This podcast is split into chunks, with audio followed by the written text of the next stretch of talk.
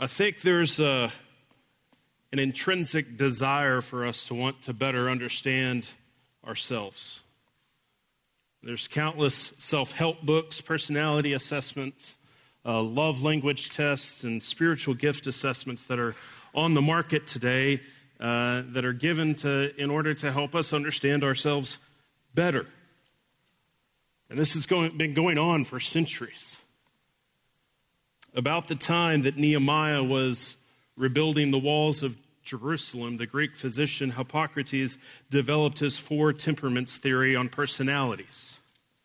And since then, there are countless other theories that have been developed. The truth is, we do need help understanding ourselves. I know this. You know this. God knew this about us. God knew that we would need help grasping the depths of our depravity. He knew that we would, in our fallen state, deceive ourselves into thinking that we're better than we actually are. Without help, there's no way we would understand our need for a Savior or a righteousness that comes from outside ourselves.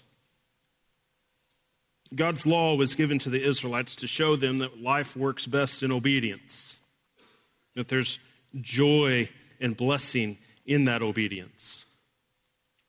But also to show Israel just how sinful they actually were. Paul says in Romans 7 7 that if it weren't for the law, he wouldn't have known sin. If the law didn't say not to covet, Paul wouldn't have even known what coveting was. It's not that the law, therefore, is bad, quite the opposite. The law of God is good in that it makes known the greatest truth of all time, namely that we are sinners and we do need a Savior. It makes known the gospel. And even though the law was given specifically to the nation of Israel, Paul says that its purpose was for the whole world. Romans 3:19 Now we know that whatever the law says it speaks to those who are under the law, so that every mouth may be stopped and the whole world may be held accountable to God. God gave Israel a clear and written law. When they broke one of these laws, it was easily recognizable because they had a hard copy of it. So, what about those who don't have a hard copy? How in the world would God hold the whole world accountable to his law if Israel was the only one who possessed it? Well, Paul explains that too in Romans 2:15. They show, that is the Gentiles, that the work of the law is written on their hearts while their conscience also bears witness, and their conflicting thoughts accuse or even excuse them. So there's a form of God's law that he gave to the Israelites that is actually written on the heart of every man. The law that God gave the Gentiles, that's you and I, was invisible. But the law that God gave the Israelites was visible and abundantly clear. The nation of Israel is therefore like a historical personality assessment. If you want to know yourself better, better, if you want a tangible example of the blessings that come from obedience to God and maybe the curses that come from disobedience, all you have to do is look at Old Testament Israel. Israel is in many ways a historical type of all humanity. Both the Israelites and the Gentiles have got the law, yet both groups have failed to keep the law that's given to them. Romans 3 9. What then? Are we Jews any better off? No, not at all. For we have already charged that all, both Jews and Greeks, are under sin. When you and I sin, it's just as serious, uh, but it's not so clear. When Israel sins, it's evident because we can tangibly see the laws that they break. It's written down in history. Israel is the prime example of the sinfulness that's actually going on inside of every one of us. We can also better understand the salvific work of God and the purpose of election by looking at Israel as well. We've already seen that both parties, Jew and Greek, are under sin. Both groups need a remedy to the sin problem. By looking at historical Israel, we see what that remedy entails. Salvation from law breaking and condemnation does not come through better law keeping. Romans 3 28 through 30 says this For we hold that one is justified by faith, apart from works of the law. Or is God the God of the Jews only? Is he not the God of the Gentiles also? Yes, of the Gentiles also, since God is one. He will justify the circumcised by faith and the uncircumcised through faith. Salvation must come through justification by faith apart from works, which means that salvation is open to all nations. This has been made clear in our text this morning, Romans 10 11 through 13. For the scripture says, Everyone who believes in him will not be put to shame, for there is no distinction between Jew and Greek. The same Lord is Lord of all, bestowing his riches on all who call on him. For everyone who calls on the name of the Lord will be saved. So Israel's historical story and our story come together in Jesus. Everything we read about historical Israel in the Old Testament is pointing to Jesus. All of the guilt that I have ever felt over my sin, even before I knew it was sin, was pointing to the fact that I needed Jesus. Both parties need a remedy. But there's a problem. If anyone should have seen this remedy coming, it should have been Israel. If anyone should have realized that we would need a righteousness beyond what ourselves could produce, it should have been Israel. But they didn't. For the vast majority of historical Israel and even modern day Israel, they've missed this truth. They've missed the entire point of their own book. So, how could this be? After all, God used Israel to bring about the remedy. Israel was God's testament to the world that He is good and is making a way for salvation among all nations. How in the world could they have missed it? Well, Paul answers that, but it takes him a full three chapters to do so. Tim started last week, but from chapters 9 through 11, Paul is attempting to show the why and the how Israel missed the Messiah. And for Paul, there's a, specific, a very specific way in which Israel missed the entire point of her history. They sought the law without faith in Christ. This brings us to our text today. And if we'll continue to learn from Israel's past mistakes, we might just end up making them, uh, end up avoiding making them ourselves. For Paul, the entire point or goal of the law and Israel's history was to point them to Christ. He says as much in Romans 10 3 through 4. For being ignorant of the righteousness of God and seeking to establish their own, they did not submit to God's righteousness. For Christ is the end or goal of the law for righteousness to everyone who believes. Israel failed to see that her law and her history were meant to lead her to Christ for righteousness, not by works. Now, in verses 5 through 8 of our text this morning, Paul illustrates this point further. But in order to fully grasp what Paul is attempting to do in these verses, we need to understand how he views the law. For Paul, when he reads the Old Testament, he sees two kinds of righteousness the righteousness that comes from the law and the righteousness that comes through faith in Christ. Look with me at verse 5. Paul begins his illustration by quoting Leviticus 18:5. For Moses writes about the righteousness that is based on the law. And here's the quote that a person who does the commandments shall live by them.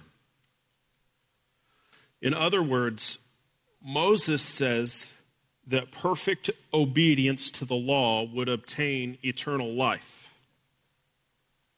If a person were to trust God and by his grace somehow never sin, they would be saved. Sounds pretty good, right? Perfect faith with zero sin leads to eternal life. There's a problem.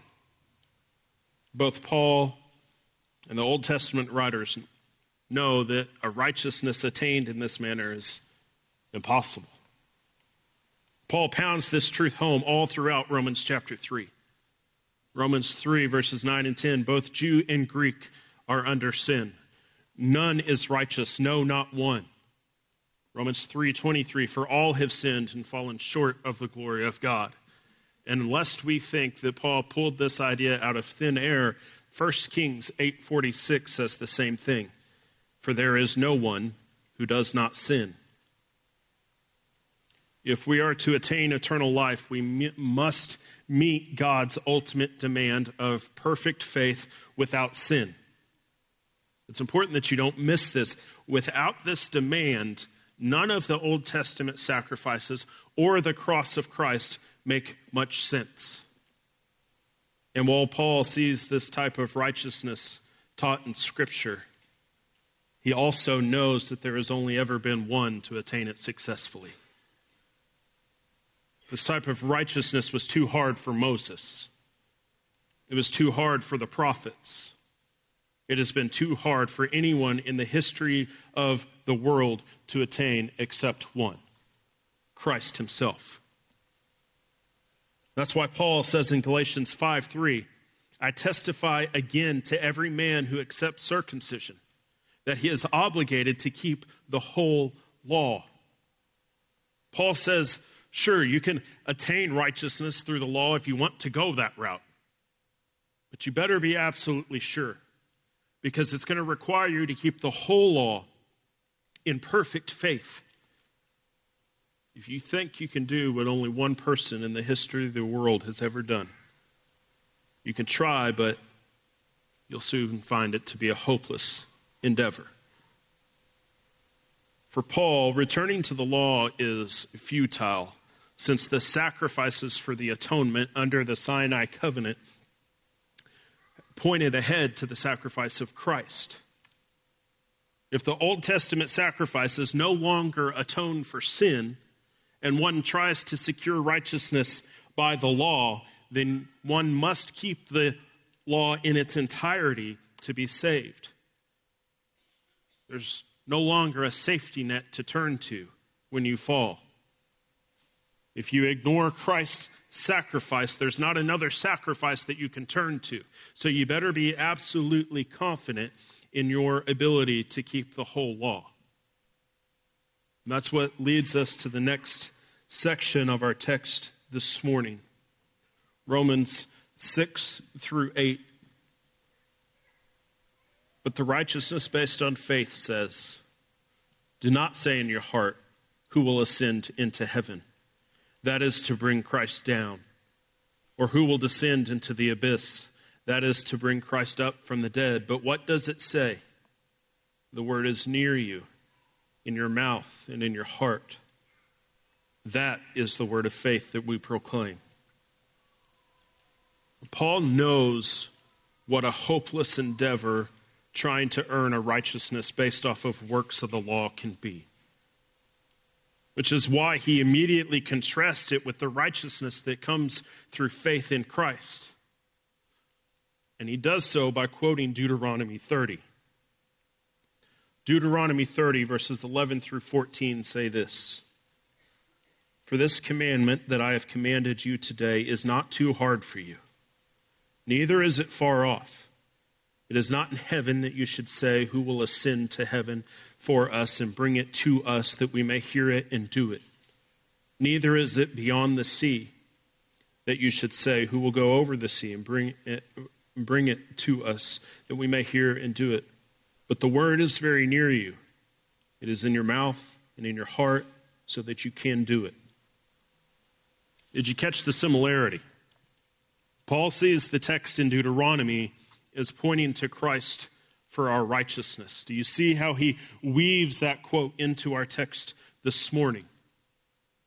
For Paul, the Deuteronomy text is actually pointing to the faith, the word of faith that we proclaim in Romans 10 8, which is faith in Christ. But how does Paul arrive at this conclusion? If it were that plain and simple, surely the Israelites would have seen it too. We have to remember that before Paul met Jesus, he was a Pharisee. He knows the Old Testament scriptures like the back of his hand. He had most, if not all of them, memorized by heart. But that still doesn't explain how Paul sees this Deuteronomy text as, as pointing to Christ. There were thousands of Israelites who had the scriptures memorized, and yet they still missed it. The fact is, we don't know how Paul is able to see the Christological link in this passage outside of the Holy Spirit's illumination of this truth to him. But here's what I do know Paul's expertise in the scriptures, combined with the Holy Spirit's inspiration, makes him one of the foremost Old Testament scholars in the history of the world. And so I'm going to trust his exegesis over my own any day of the week. Let me walk you through what I, what I think Paul is doing here and how he arrives at this conclusion. Romans 10:4 is the centralized point of emphasis of the gospel that Paul is preaching. Paul knows all too well from Israel's history and his own experiences that everyone is condemned in sin. All have sinned. No one is righteous. All deserve the just wrath of God. So when Paul sees Moses' statement saying the commandment is not too hard for you, he knows that something is, is not adding up. It is hard. There are days when I sin before my feet even hit the ground in the morning. There are days when I sin and I don't even realize it until several hours later once the Holy Spirit convicts me of it.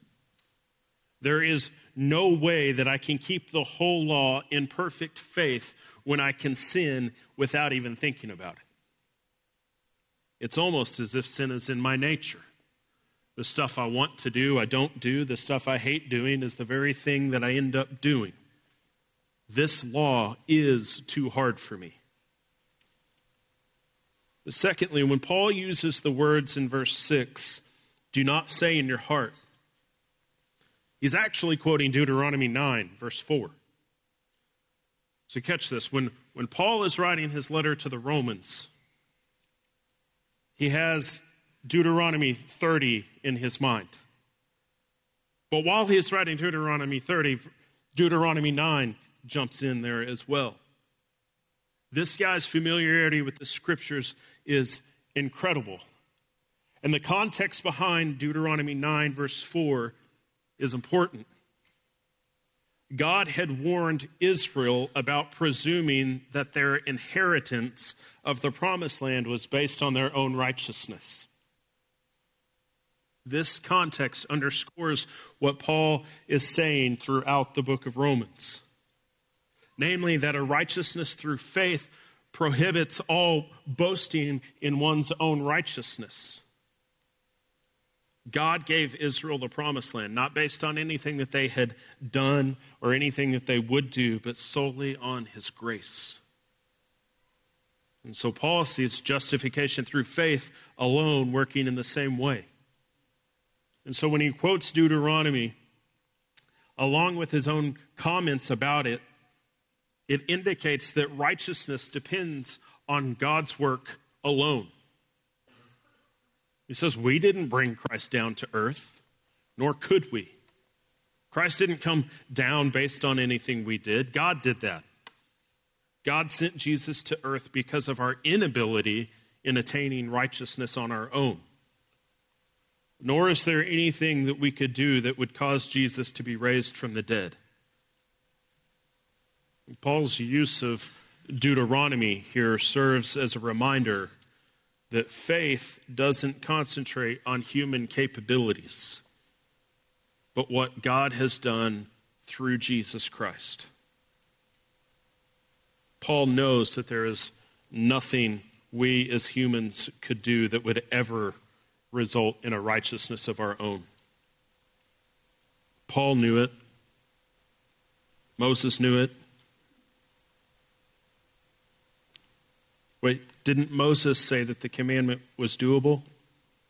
That it wasn't too hard?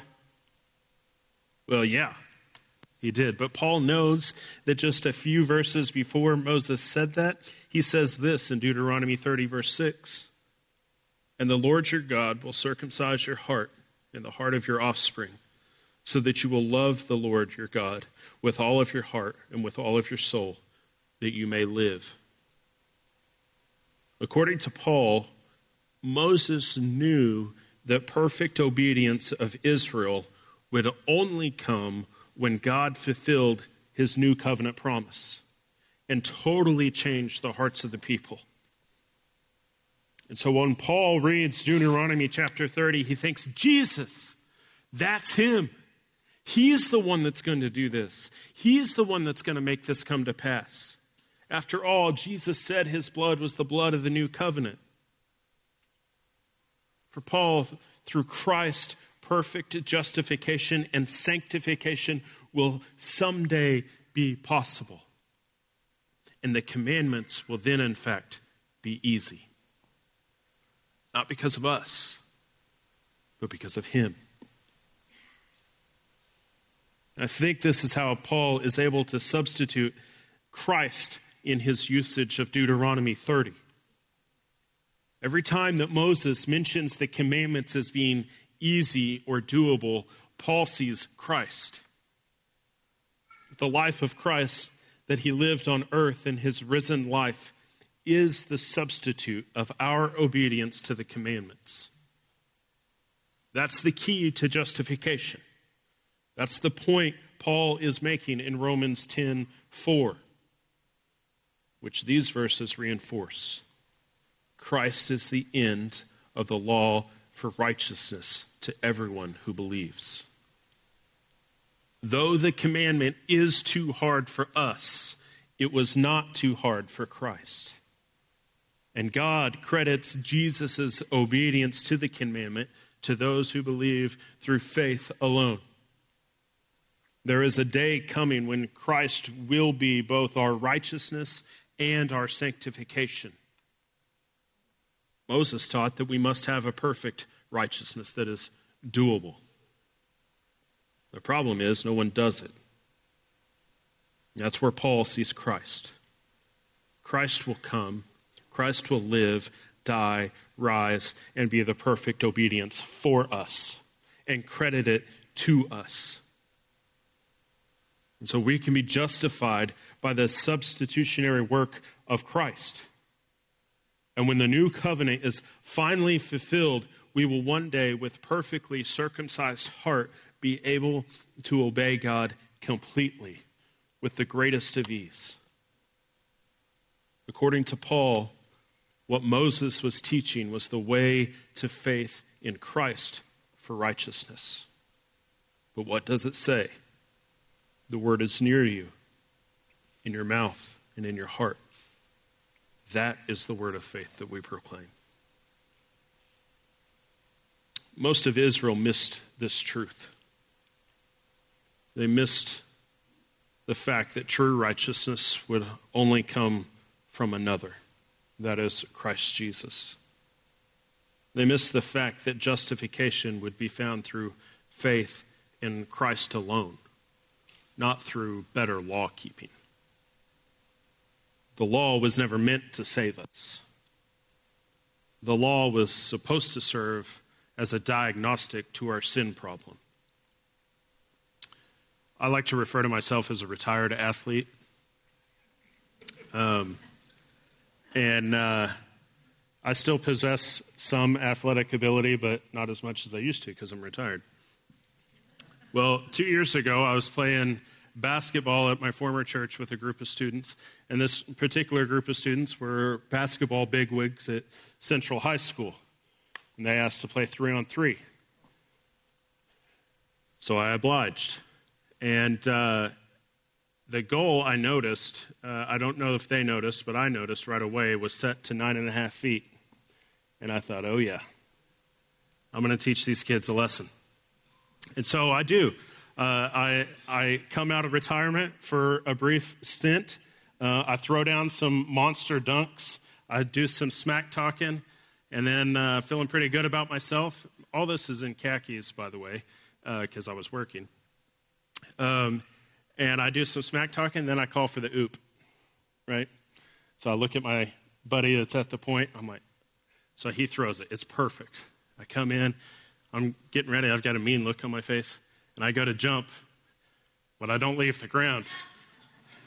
And uh, I just kind of do one of these skids. And they're looking at me, and I'm standing there like, something is wrong, right?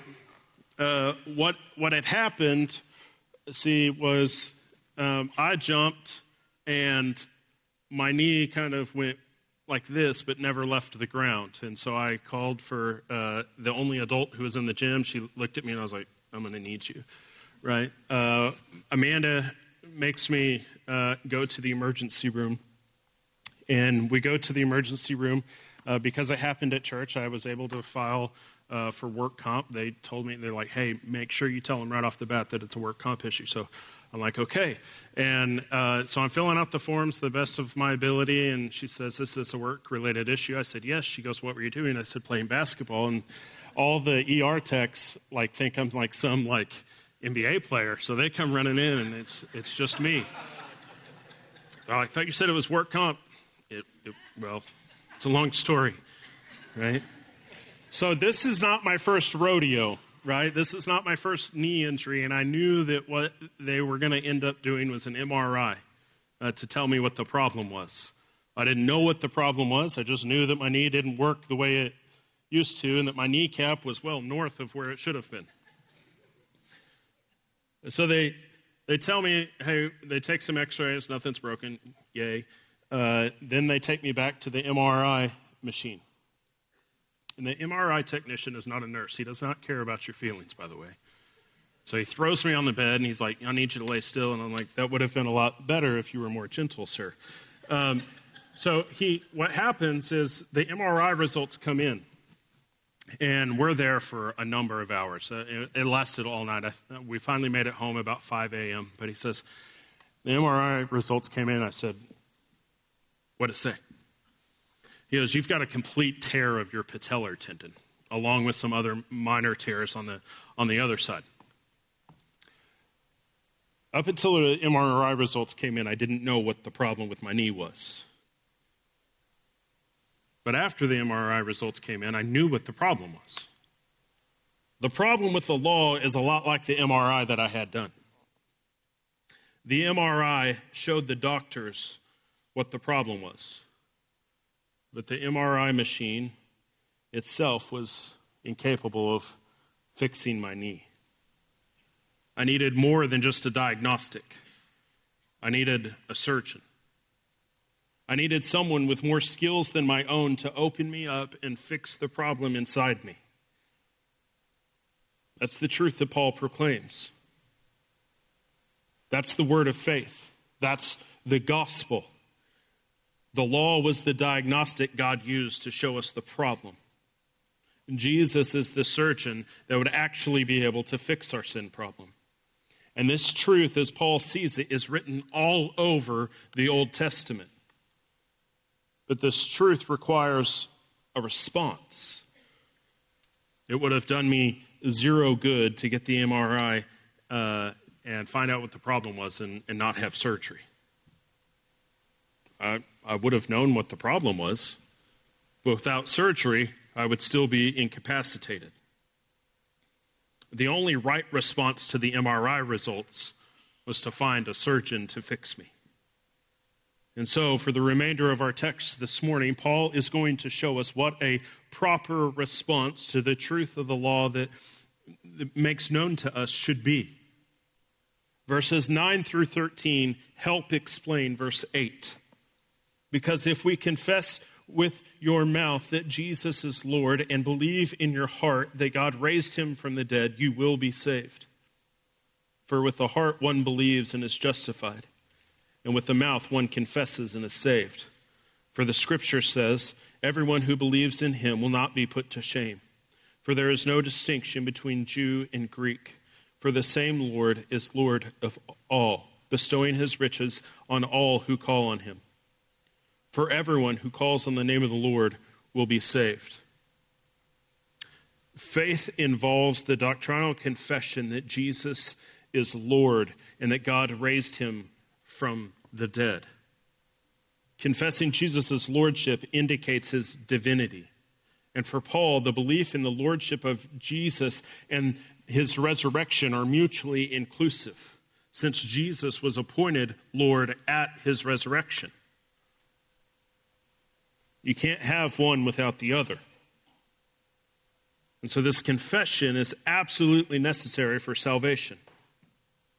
Romans chapter 4 makes it clear that genuine faith manifests itself in a belief of the, that the life giving God raised Jesus from the dead.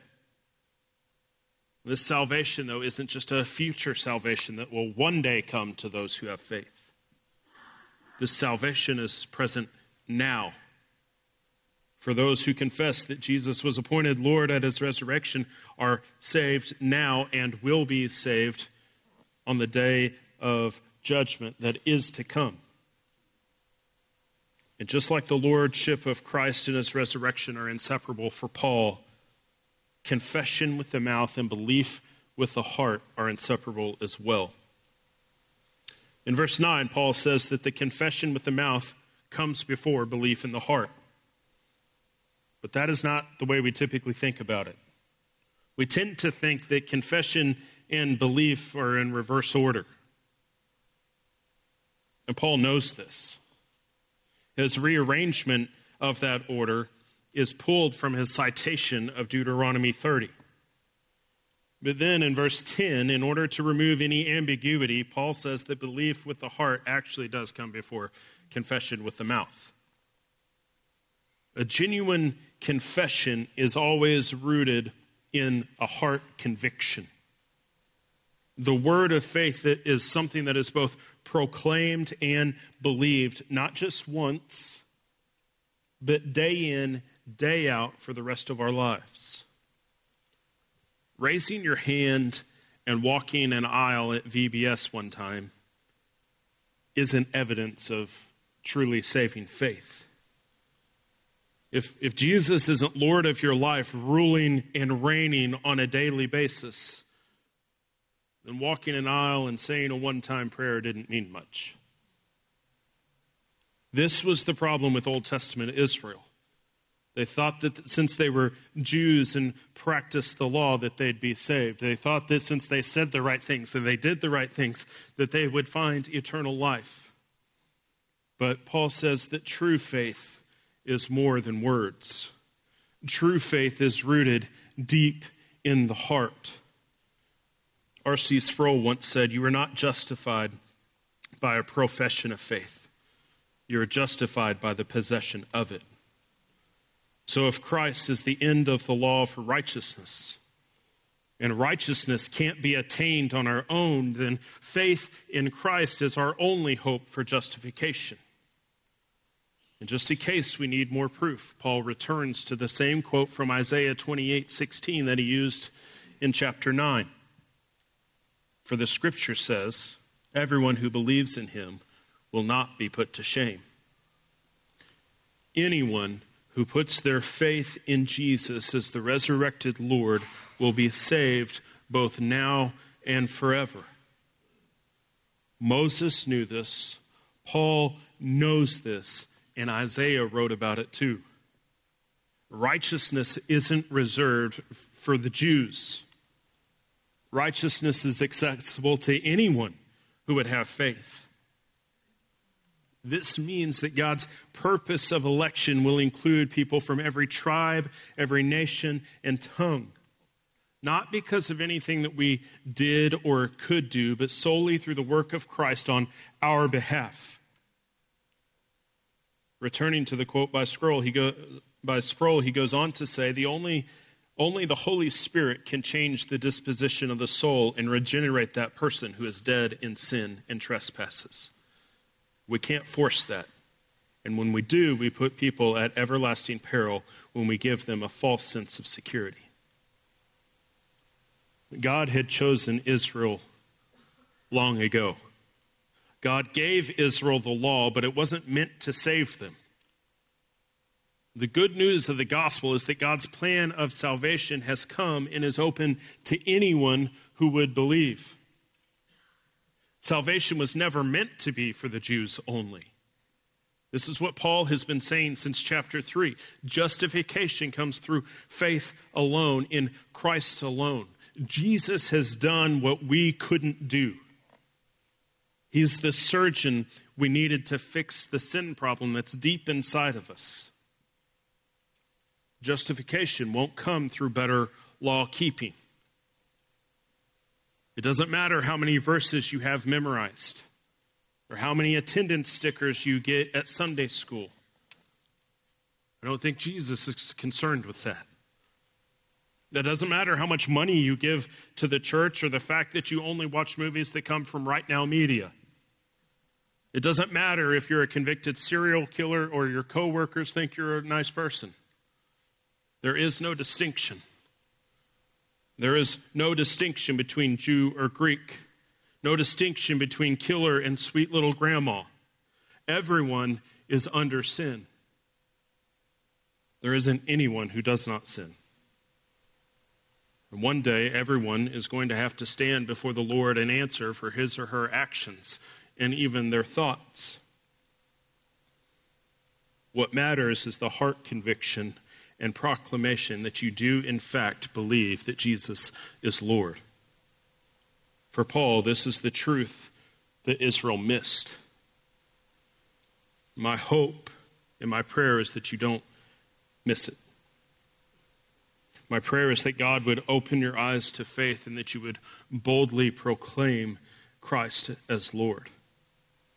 Because it's His work alone that matters. You can stop trying to earn your righteousness on your own. You won't succeed anyway. Our only hope is Christ. That's the word of faith that Paul says Moses was proclaiming. That's the word of faith that Paul proclaimed, and that's what we proclaim to you this morning.